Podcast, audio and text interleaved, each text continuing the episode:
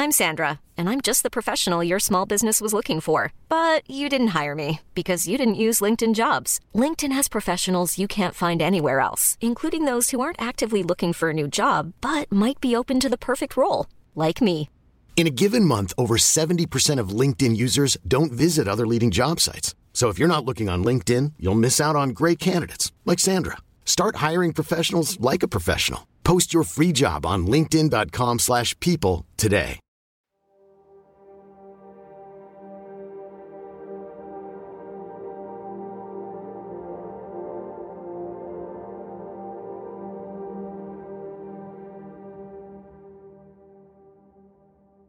Spedizione Endurance, anche conosciuta come Spedizione Imperiale Transantartica. Obiettivo: attraversare l'Antartide via terra e a piedi, con slitte trainate da cani. Distanza da coprire 2900 km. Distanza media prevista da 24 a 32 km al giorno. Durata della spedizione esplorativa da 3 a 4 mesi. Tutto è pianificato con grande attenzione. Da una parte c'è l'Endurance, comandata da Shackleton, che punta ad arrivare alla baia di Basel per poi proseguire a piedi. Dall'altra parte del continente l'Aurora, comandata da Aeneas Mackintosh. Dal canale McMurdo, sulla costa del mare di Ross, avrebbe provveduto a predisporre dei depositi di cibo e carburante. L'avventura però fallisce ancora prima di partire.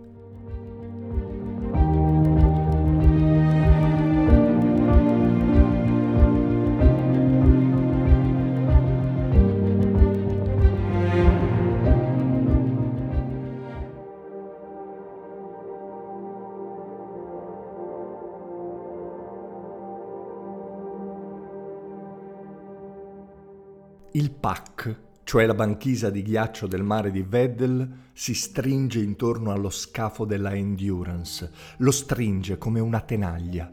La nave diventa ingovernabile e il 21 novembre del 1915, dopo 281 giorni dall'incagliamento, la pressione del ghiaccio la fa inabissare all'altezza del settantesimo parallelo latitudine sud. È qui che inizia l'avventura vera, terribile e inaspettata, che trasforma un viaggio temerario in una epopea e uomini coraggiosi in eroi. I 28 membri dell'equipaggio di Shackleton, con provviste limitate e ad una temperatura che oscilla fra i meno 22 e i meno 45 gradi, sopravvivono. Attendono, dormendo sul ghiaccio, che qualcuno arrivi a salvarli. Ma l'orizzonte è bianchissimo, oppure nero come la pece, oppure grigio come un sepolcro, ma sempre immobile.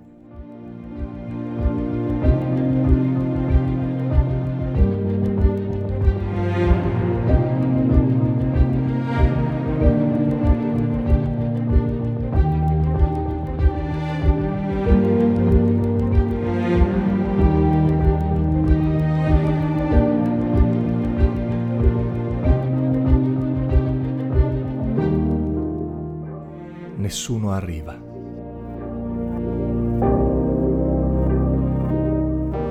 Shackleton, perciò, allo stremo delle forze, con tre scialuppe di fortuna, naviga in qualche modo con tutto l'equipaggio in direzione dell'aurora boreale e riesce ad arrivare all'isola di Elephant, un'isola disabitata delle Shetland meridionali.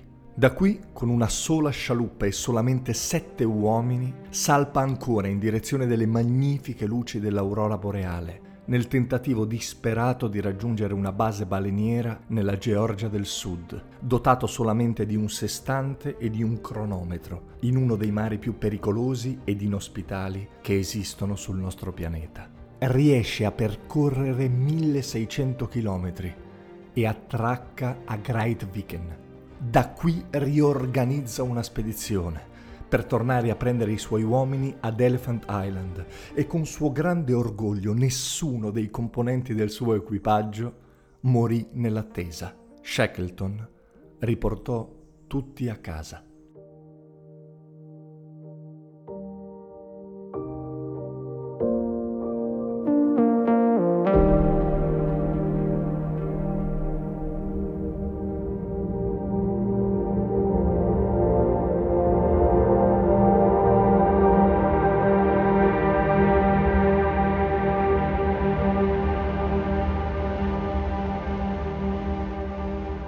La storia potrebbe finire qui, ma c'è un appendice che mi piace sottolineare, di cui quasi nessuno parla mai. Vi ricordate l'Aurora, la nave che dall'altra parte del continente avrebbe dovuto organizzare i punti di rifornimento per gli esploratori?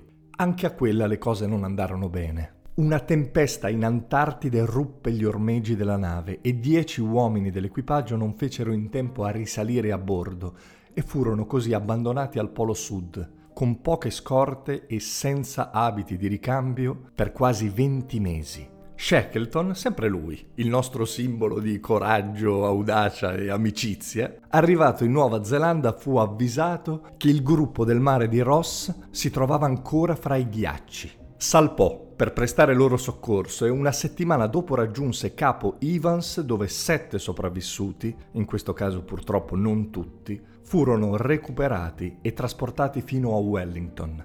Sir Ernest Shackleton morì di infarto il 5 gennaio del 1922, ma non nella sua Inghilterra, ma a Great Viken, il suo porto sicuro un minuscolo villaggio affacciato su un mare glaciale che lui ha solcato sempre nella direzione giusta e con la pace dei giusti, io spero e amo immaginare, lì ha chiuso gli occhi.